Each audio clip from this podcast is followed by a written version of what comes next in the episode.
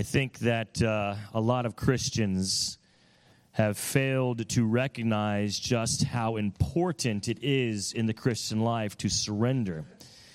You know, this idea of surrendering, I think, goes against, well, I know it goes against the human condition. I think it goes against our cultural condition. In the United States of America, we are very big on our freedoms, very big on our free will, very big on uh, people can't control us.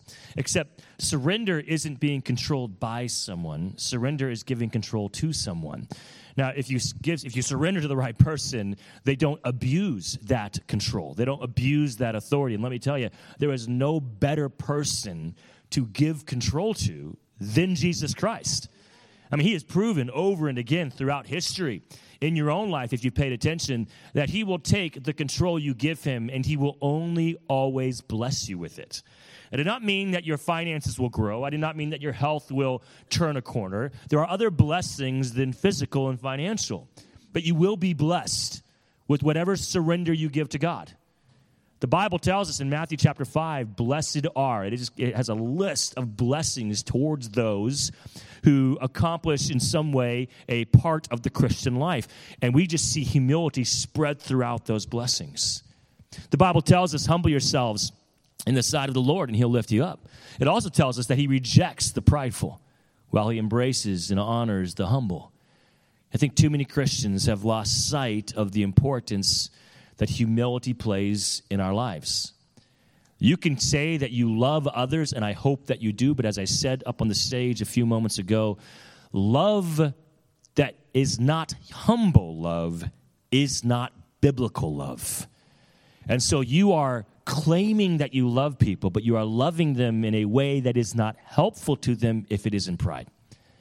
You can claim you love God, but if you love God in a prideful way, it's not helpful to them. Humility, folks. It is so very hard to be humble. Because to be humble is to recognize you aren't enough. You don't have enough to be enough. But Christ is. Christ is enough and more. And humility comes to that place where you say, Not only am I not enough, but Christ is enough, and I'm going to accept Him and what he has over me and what I have. And that's not just at the moment of salvation, that's every day of the Christian life. Wake up, I'm not enough, but God is. I don't have enough, but God does. Every moment of conflict, I'm not enough, but God is. Every moment of tribulation, trial, hardship, I'm not enough, but God is enough. And every moment of success and glory, I wasn't enough, but God was. You see, it's easier to be humble in the hardships, those humble us. And then we just climb that ladder of pride again in the successes. Remember your humility through the victory that God gave you. You made it because He was enough. This morning's message children of light. So we're in 1 Thessalonians chapter 5. Let's take a look at these verses 1 through 11. But the times and the seasons, brethren, ye have no need that I write unto you. For yourselves know perfectly that the day of the Lord so cometh as a thief in the night. That phrase, day of the Lord, is not referring to the day that God blesses you. Oh, it's the day, this is the day that the Lord has made. Today is the day of the Lord. That phrase, day of the Lord, had a specific meaning as was told us in the Old Testament, and it was not a day of blessing. In the Old Testament, the prophets foretold of the day of the Lord, and the day of the Lord is completed in the book of Revelation as we see it in future. It is a day of judgment, not blessing. The day of the Lord is the day when the Lord will arise and bring judgment on the world for their centuries of rebellion and sin. You could say that a day of the Lord has already taken place in the flood thousands of years ago. When God judged the world for their sins, that was a day of the Lord. But there is another day of the Lord. This time it will not be through a flood. God promised He would never flood the world again, it would never be destroyed through flood. But he didn't promise there would never be judgment. He didn't promise there would never be destruction, just not through a flood. The day of the Lord in the future is a day of judgment. Tribulation. But unfortunately for the world, it's not just one day. The phrase the day of the Lord is clarified for us in the Bible as seven years of judgment. Those seven years of judgment is often referred to as the seven years of tribulation. So the word tribulation, the phrase seven years of tribulation, and the phrase day of the Lord are one and the same. And the Apostle Paul is speaking to these Christians in Thessalonica, and he's saying, Hey, you know about the day of the Lord, right? It's been told in the Old Testament. So you are aware of this day of the Lord. He says, To the world, it will shock them when it arrives. They won't be looking for it, they won't be ready for it. But you will know. You will not be surprised when it occurs. You will not be taken as a thief by night because you've been told, you've heard, and you believe what the Bible says regarding the day of the Lord. The, the world doesn't believe it. The world doesn't believe the Bible at all, let alone of some future seven year tribulation of judgment. Verse 3 For when they, the world, shall say, peace and safety, then sudden destruction cometh upon them as travail upon a woman. That word travail upon a woman, the word travail is referring to pain, specifically the pain of childbirth. And as a woman going through childbirth, once the contractions begin and once the pain begins, the pain continues and only increases until the baby is in the arms of the mother. And the same with the seven year tribulation. The pain and tribulation will increase year to year until Christ returns the second time and takes and gathers together all of the saved and ushers them into the thousand year reign that he will have on this earth. Verse 5 Ye are all children of the light and the children of the day. We are not of the night nor of the darkness. Therefore, let us not sleep as do others, but let us watch and be sober. The world is full of people who are asleep in a dreamlike state, not living life as God intended, instead, living a dream that they desire. And like a dream, they don't think it really matters because what you do in your dreams don't really matter. In fact, often we don't even remember what we do in our dreams. What impact could your dream have on the next day? Very little for most of us. And like a dream, most people think my life doesn't matter.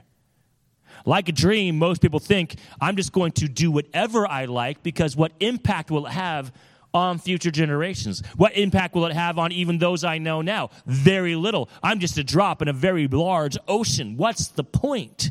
Let's just sleep through this life and enjoy what we can while we can because it doesn't really matter except that it does.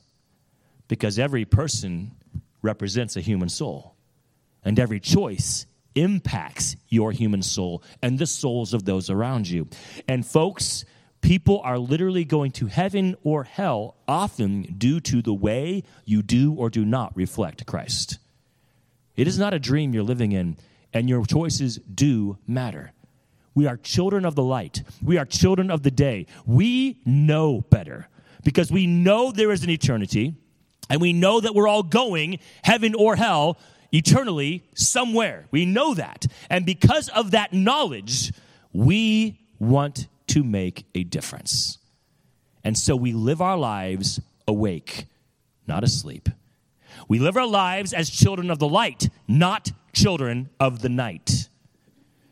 Verse 8 But let us who are of the day, be sober, putting on the breastplate of faith and love, for an helmet, the hope of salvation. For God hath not appointed us to wrath, but to obtain salvation by our Lord Jesus Christ. God has not appointed us to that day of the Lord. We, as the church, are not destined to endure the seven years of tribulation. God has not appointed us to that day. The rapture will come before the seven years of tribulation. That is why it will not overtake us as a thief, because first of all, we know it's coming. Second of all, we're looking for it. Third of all, when it arrives, we'll be gone that day, those years of judgment will not come upon you. God is not intending for you to suffer through the wrath that He intends for the world. as consequence for their sins. Let's go back to the first part now. Verse 1. I see three points in this message the day of judgment, the day of opportunity, and the day of promise. Let's look at verses 1 through 5, the day of judgment. But of the times and seasons, brethren, ye have no need that I write unto you, for ye yourselves know perfectly that the day of the Lord so cometh as a thief in the night. Letter A. God can warn the world, God will not force them to listen. You ever been frustrated when you've talked with someone and you're trying to tell them truth that matters? Not just truth about who's the best team and what is the best type of food. I mean, we're talking real truth. We're talking truth that will change their life. Whether it's emotional truth, something that can assist them in their emotional condition, whether it's a spiritual truth, something that will change the direction of their eternity, it doesn't matter. A major truth that will impact their lives, you know it, you've discovered it, and for many in this room, you've discovered it the hard way. You took the long path to this discovery. And you are trying to help someone not take that same long, hard journey of discovering the truth that you literally just want to give them right now. I am speaking to every parent in this room because every parent in this room feels deeply the truth of what I'm saying. Every parent in this room has learned some truths the long, hard way about relationships, about ourselves, about success, about money, about love, about God, about faith, about trust. You've learned these hard truths and you are trying to give them for free to your children. You paid for them and you paid dearly in tears, in pain, in health, in financial loss, in bankruptcy. You have paid dearly and you want to give it to your children. And yet your children look at you and say, No, I want to pay for it too. And it breaks your heart. It breaks your heart, parents, to see that your children, like you, are choosing the long, hard path. Children, teenagers, that is a foolish decision to make. Your parents are not offering you free wisdom to annoy you. Your parents are offering you free wisdom to rescue you from yourself. But your parents can't force you to listen. And they've learned that the hard way as well. And God, as our Father, will not force us to listen either you can hear and not listen. God is offering you free advice. And it's not just every week. And I'm not God, it's not me. God is offering you free advice, the Holy Spirit directly to you daily if you will just listen. If you will just look into His Word and read what he has to say. God is saying it's free. You don't have to work for it. You don't have to earn it. You don't have to get it the hard way. It's free. I want to give it to you. Will you receive it? And yet, so many adults treat God the same way our children treat us. They say thank you, but no thank you. I'm not sure that I can trust what you're saying. I want to figure it out for myself. Because here is the response of many adults, teens, and children I don't know it for sure if I don't experience it myself. Now, they wouldn't actually say that phrase, but that's essentially their life motto. That is the motto of almost every teenager. How can I know unless I experience it? Don't touch it, it's hot. Really? Oh, I've experienced it. It is hot. You were right. Now that I've experienced it, now I know it's true. Not because you said it, because I experienced it. Don't hang out with that person. They will destroy you. Oh, really? Oh, you were right. They did destroy me, but now I know because I experienced it, not because you told me. How many times does someone have to tell you before you recognize they are right? You don't have to experience it. How many times does God have to tell you before you will stop experiencing what He is warning you of? Obviously, this particular truth is to the world regarding salvation, regarding the tribulation. Get saved because judgment is coming. Accept Christ because you cannot continue in a dreamlike state without consequence. That is the pure truth of this text. But, Christians, how many more truths is God giving you regularly? Trying to keep you from more pain. Pain on top of pain. You've had enough. You've suffered enough. God doesn't want you to live in suffering, He wants you to live in peace. And that peace comes from knowing and applying the wisdom He gives you for free. Take the gift, hear the wisdom, apply it. Letter B. The world's promise of security cannot be trusted. Isn't this funny in verse 3? Literally at the moment of the seven year tribulation, before Christ represents the church, before we are brought to heaven, before the Antichrist begins to reign, at this moment, this is when the world will scream the loudest Everything's okay, folks, nothing to see here. It's all right, trust me, you're going to be fine. Peace, friendship, love. the verse actually says peace and safety. You're to be okay. Nothing will harm you. Nothing bad will happen to you. We promise you, we've got your back. When the world is screaming the loudest, everything is okay, that's when you need to start looking behind your shoulder.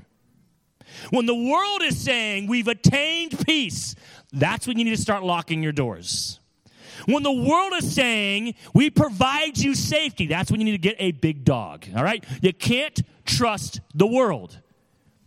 Inevitably, whatever the world is saying, whatever the world has come to an agreement, unified on saying, you can almost always say, all right, the opposite must be true then.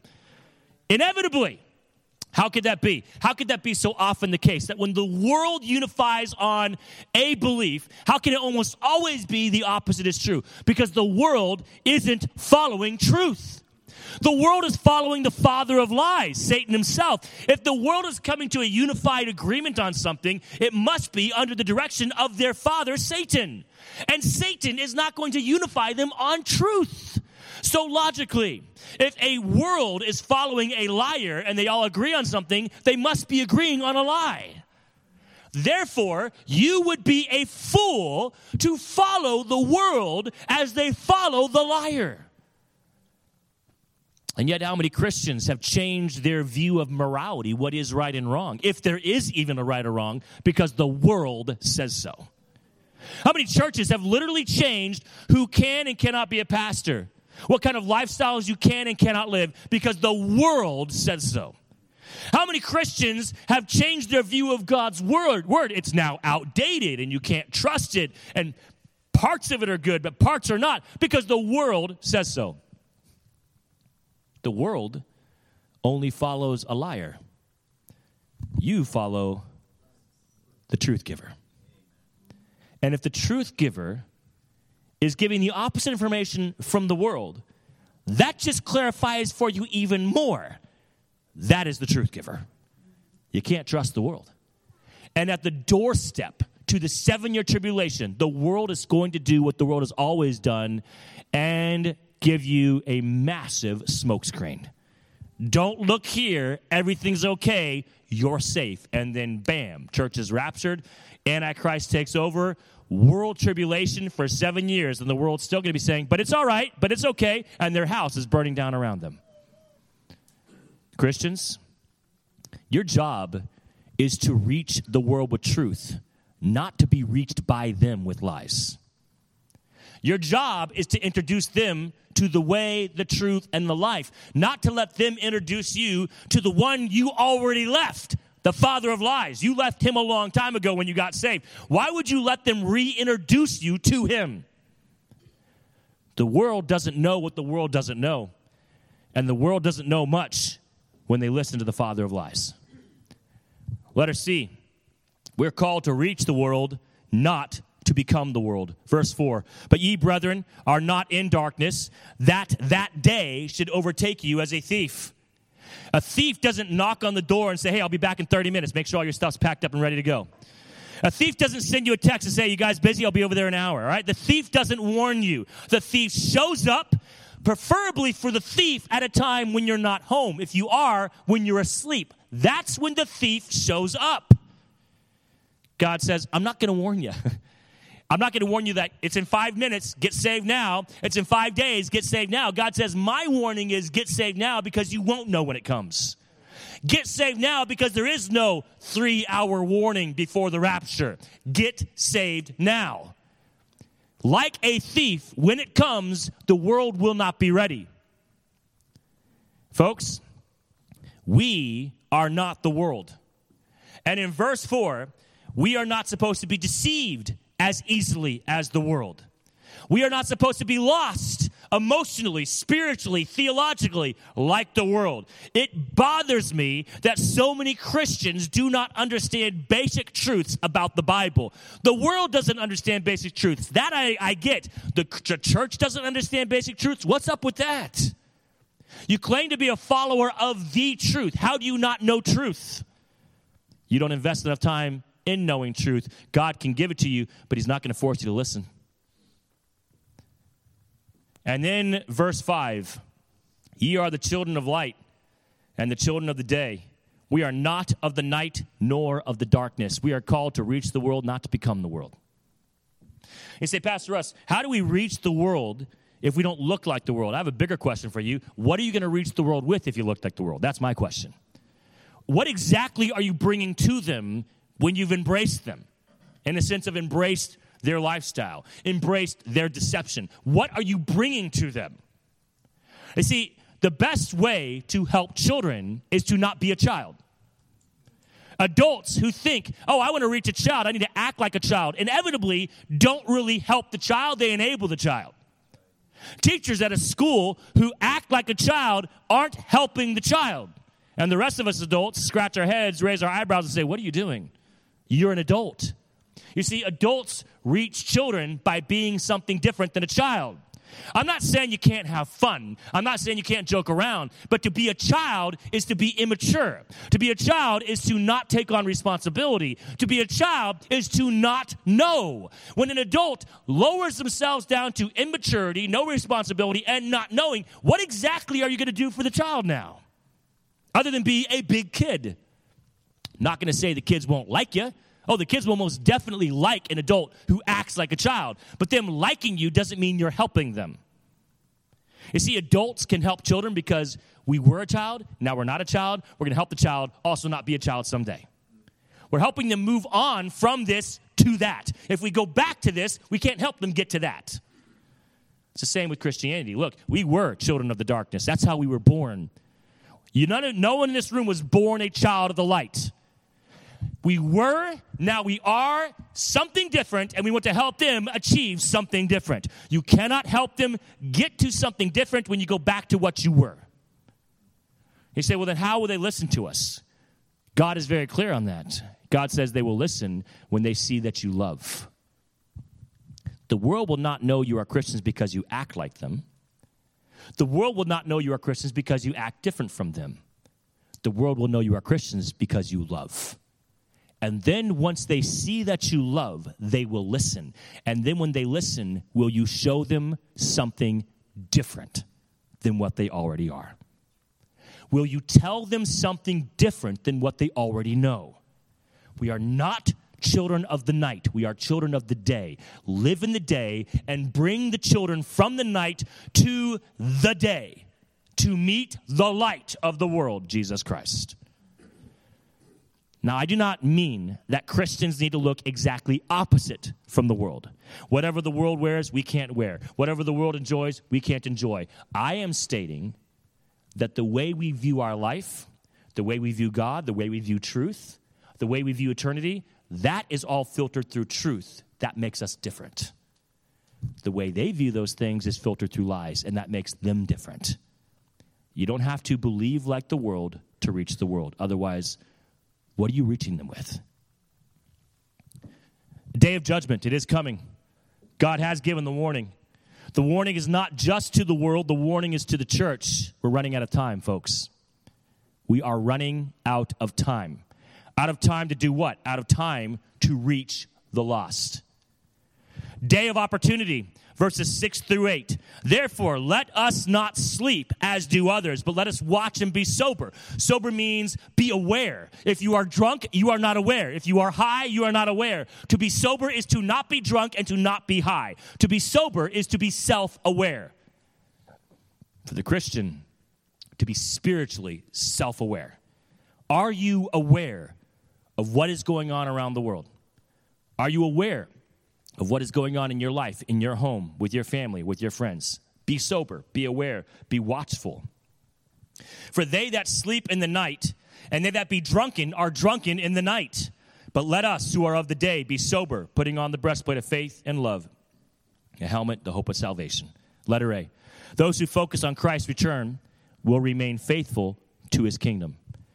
Therefore, let us not sleep as do others, but let us watch and be sober. For they that sleep, sleep in the night.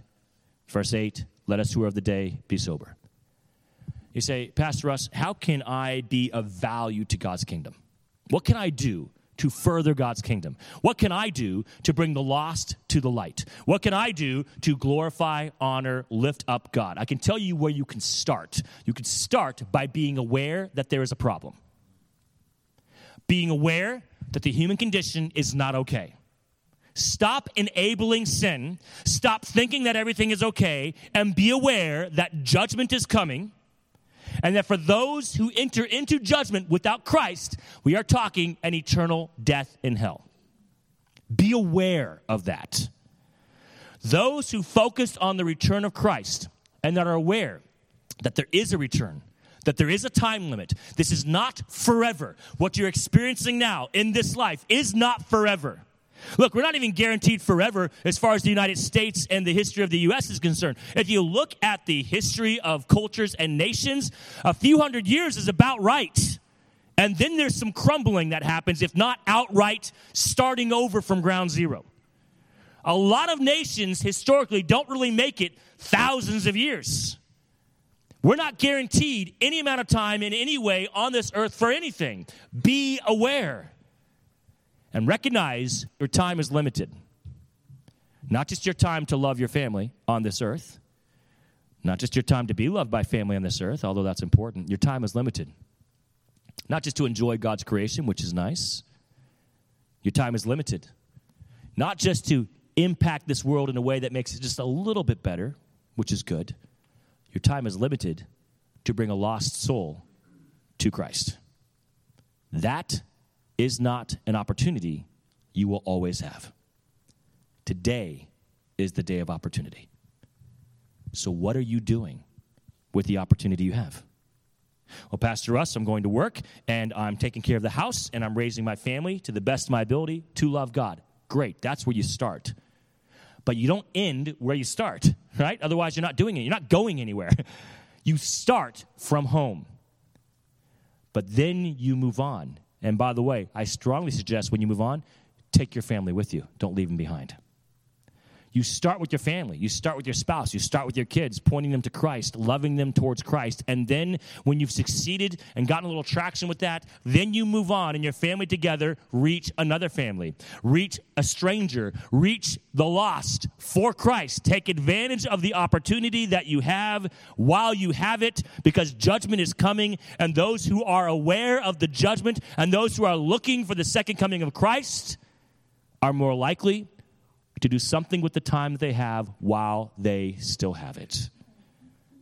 So, if you are struggling to impact God's kingdom, I'll tell you what is your problem. You are short sighted. All you see is today. And some of you don't even see that.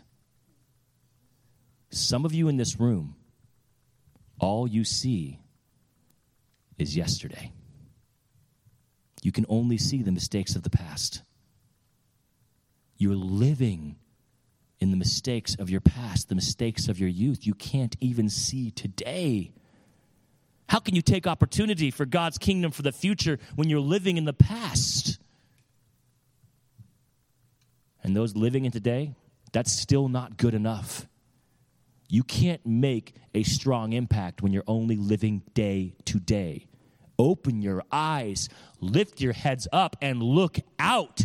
Look over your problems. Look past the past and see what is coming. See who is coming. And see what happens to those who are left behind when he comes. And now, do something about it. It's a day of opportunity. My wife and I decided a long time ago, when we were in college, we wanted to use our lives for God's kingdom. And for us, that meant full time ministry. That does not mean that God intends that for all of you. For some in this room, you living your life for God's kingdom looks different than full time ministry, but it is still full time service to his kingdom. It just doesn't mean you're working at a church every day or at a school every day, but you are still working for God every day. What are you doing with that time that you have every day for God's kingdom? Our church, Meriden Hills, we've decided that the best way to impact this community is with love. Just saturate them with love. And so every opportunity we have, we throw love at them. I realized that the best way to show love to a community is through acts of service and gift giving. It's hard to do it through words of affirmation. You know, how can you how can you tell a community you guys are so awesome all the time it becomes superficial? It's hard to do it through physical touch. You'll creep them out. So you're kind of left with you're left with acts of service and gift giving, right? That's what we're left with. You could say quality time, but that's just not going to happen. And you know what? This church, you guys are really good at that. I am so proud of this church. Like it, I honest, honestly, my heart just swells up with honor and pride being in a group like this that is so good at gift giving and acts of service for the right reasons. Not obligation, not because I told you to, because you want to. In fact, some of you do it even when I don't ask you to.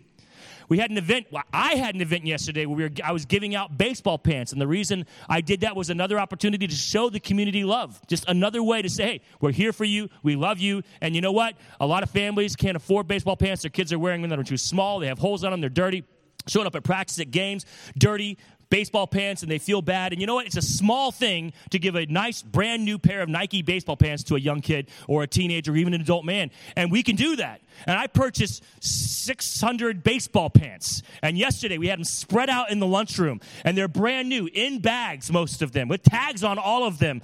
And I opened the doors at 10 o'clock, and from 10 to noon, the people just were coming in and taking baseball pants for them, for their kids, for their neighbors. There were coaches coming, taking baseball pants for their entire team. It was just another way to say, We love you guys. Now, I didn't make that announcement to the church. You know why? Because I love you guys, and I'm not trying to wear you out. I know that we have an event coming up, the Easter event. That's going to be a big event. We got a lot going on. A lot of you have signed up in the lobby. There's a sign up sheet there now to do so if you haven't signed up yet. Wear your shirt, come out, represent. That is a big deal for us, for our church. I have people in the community already asking me, Are you doing this again? It was so awesome. We hope you will. And, and they're excited about it. So I didn't want to wear you out having this baseball pants giveaway two weeks before the Easter event, so I didn't even tell you about it. But I did announce it on Facebook, and you know what I had? I had Priscilla show up yesterday morning. So the poor woman comes in, her hair's wet. She's running in at 11 o'clock. She says, Oh, Russ, I'm so sorry. I didn't know. I said, Didn't know what? She said, I didn't know about the event. I said, That's not fine. You can get some baseball pants. She says, I don't want baseball pants. She says, I'm here to serve. I said, Well, Priscilla, you didn't know because I didn't ask. She says, Well, I'm here. How can I serve? And so it was Priscilla for the last hour. I said, Well, Priscilla, how about you just take it over? I'll do other things. Priscilla was up there by herself. And I'm not saying this to make anyone feel guilty because I didn't ask you to. I was able to do it. I've got folks in this church who are coming to serve when I'm basically saying, Don't bother, and you come out anyways. I had another person text me and say, Hey, do you need help? And I said, No, I'm good. I appreciate you asking. Two people there are pastors who can't beg people to come serve, and I got people begging me to serve, and I don't even really need it, but they want to anyways. And I know, I know that those two people represent the heart of most of you. You're like, well, I would have done that too. I know you would have. I'm not saying this story to make you feel bad. They are representing you. I know that. You love this community, and they know that you love them.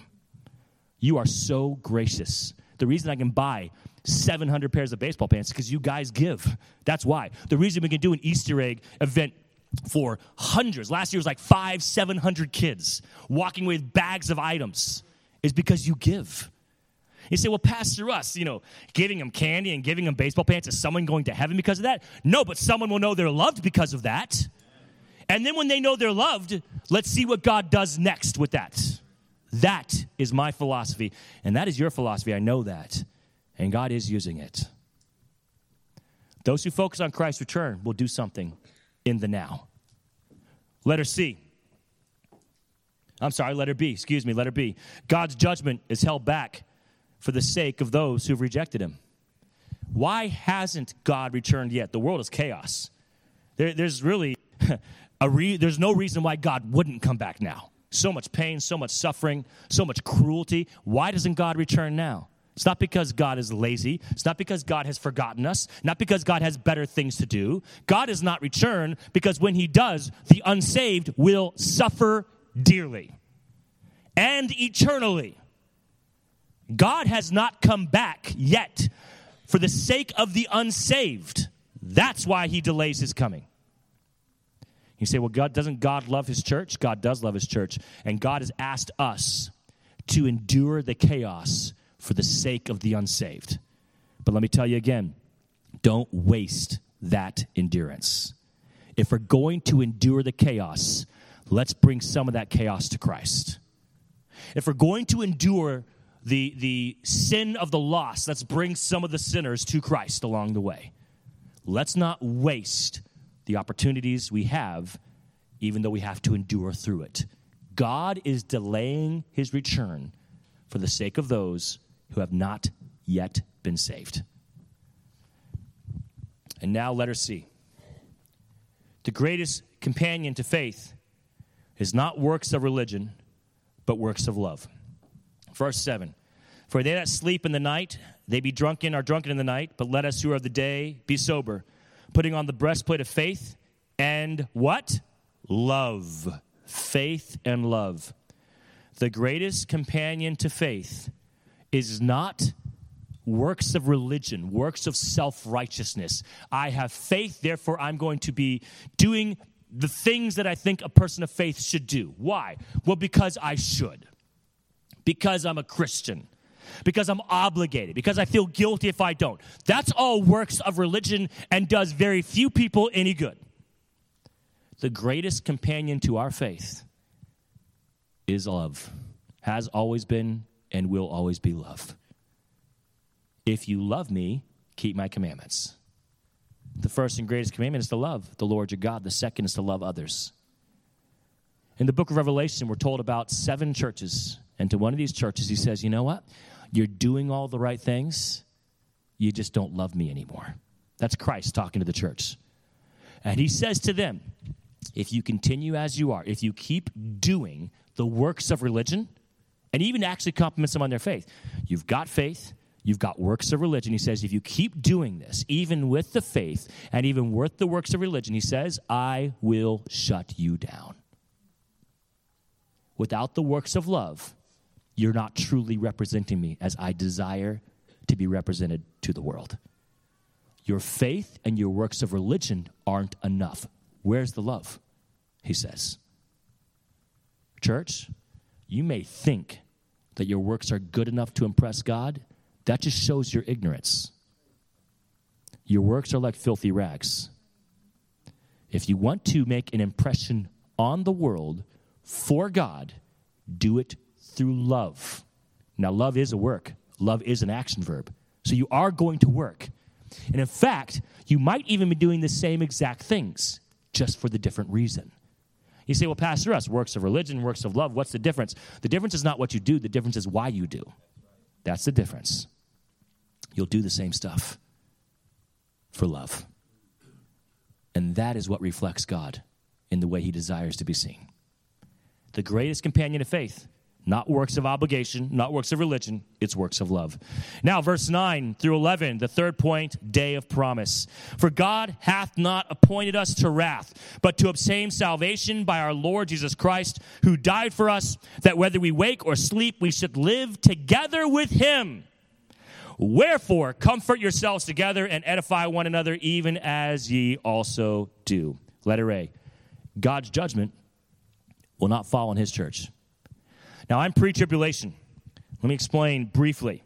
Pre trib means, I believe, the church will be raptured before the seven years of tribulation.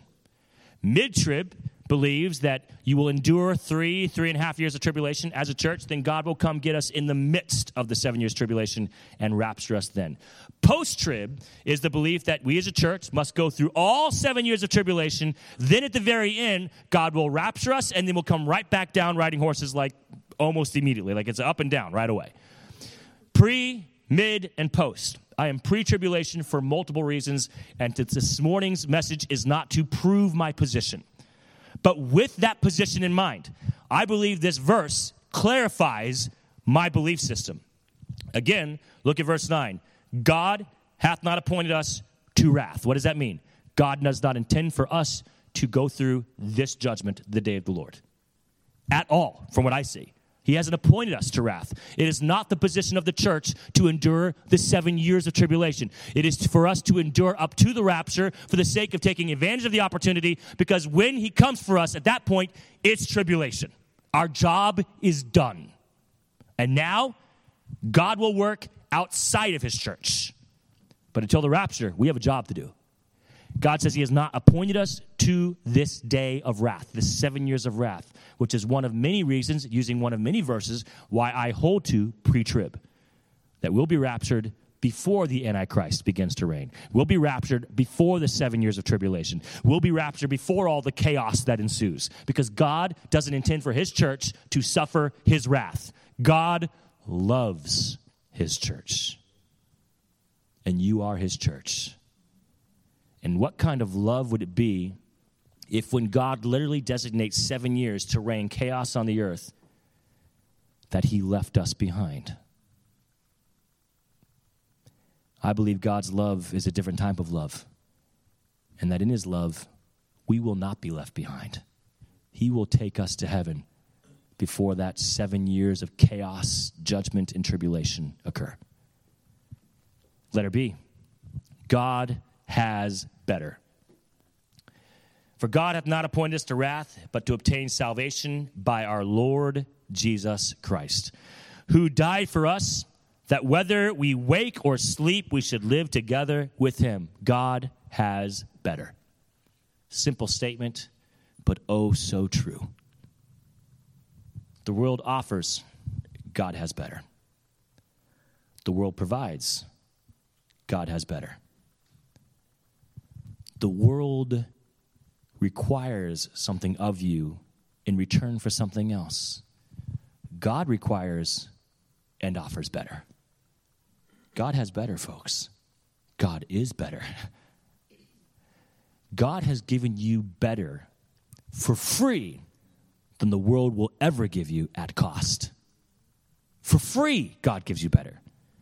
And now, as a disciple, God says, Now, I've given you for free so much good. Now, if you want more, here's what I need from you as a disciple. Why would you not take that deal? Do you not see how good of a deal that it is? Being a disciple is hard. Christ warned us of the hardship of discipleship. He says, You got to take up your cross. He says, You'll be persecuted, you'll be hated for my name's sake. Your own family will turn on you, he warned us. He said, Consider the cost before you become a disciple. What person starts to build a building without having the money? What person goes to war without an army? Consider the cost before you become a disciple because it will be costly. But the reward is better. The reward is not heaven, that is free. The reward is not the Holy Spirit, He is free. The reward is not eternal security, that is free. But there are rewards for discipleship, and it is better. Because in the end, you will be a disciple of someone. Christ said you can't serve two masters, but you are going to serve one of them. You say, oh, I'm not a disciple of anyone. Ah, well, that's where you're wrong. See, you are a disciple. You are a follower of someone or something. And if it's not Christ, you've chosen the worst. Choose Christ. It's better. Let us see, and we're done. The journey is hard, but it does not need to be lonely. Verse 11 Wherefore, comfort yourselves together and edify one another, even as also you do. Comfort and edify. Comfort is the embrace, comfort is the love, comfort is the offer. Comfort does not have to be the words. In fact, those who are hurting the worst need very little words. They need your presence, they need a connection. The deeper the hurt, the, the, the uh, less your words impact them. If the hurt is just a shallow hurt, your words are enough and helpful. Your words are hurtful when it's a deep hurt. You know what helps when it's a deep hurt? You, your presence, your love, your sacrifice, your time. That helps. And yet we think words fix everything. No, they don't. They don't. Stop trying to talk your way out of someone else's pain. Be there with them. Comfort. Let them know they're not alone. But it's not just time and comfort. Words are helpful in the right case, and that's edification. That's the words. It's not edification of telling everyone how they're wrong and what to fix. It's edification of you can do this. You can complete this. I see better in you. Let me help you. Good job what you're doing. Keep it up. Christians are really good at calling out the problems of other Christians, but we stink at praising others for their good choices.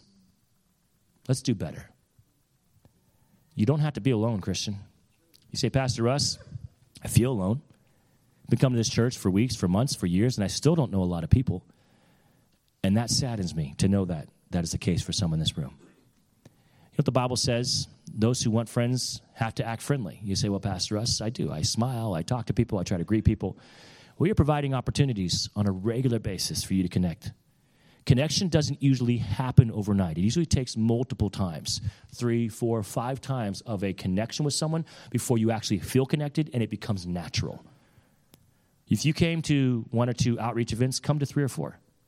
If you've come to one or two of our events where we're, the ladies are doing something, they had a ladies' movie night. I think you, you guys had a great time. The ladies' movie night Friday night. Uh, we're having a couples night out this coming Friday. Going to go uh, to Hibachi, and then we're going to go to an escape room. Uh, we're, we're constantly doing things as a church. We're providing opportunities, whether through service, outreach, or just connection and pure fun. The more you take advantage of those things, folks, the more you will connect with people. And then you will find you're not alone. I know almost everyone in this church. And I know everyone in this church better than most of you know each other. Some of you know some deeper than I do, but I know everyone deeper than anyone else knows everyone. And I tell you, I'm telling you honestly, this is a great church. You, you are loving people. And I know this. We've got a lot of introverts in this church. And it's hard for you to get out of your shell, out of your comfort zone, to connect with someone else. But you are loving. And if they will put themselves in your space three or four times, you will connect with them. I know that about you. And some of you, you've got to make that choice. Get in their space, show up at the events, Come to our nights out, come to our, our fellowships, come to our Bible studies, and I promise you, you won't be alone again. This church will be here for you. We love God, we love you. I know you love this church generically. It's time for you to start loving this church specifically. I love this church because I love that person and that person, and I know that person. That's where I want to be with this church. You know, God is growing this church. Look around the, the room.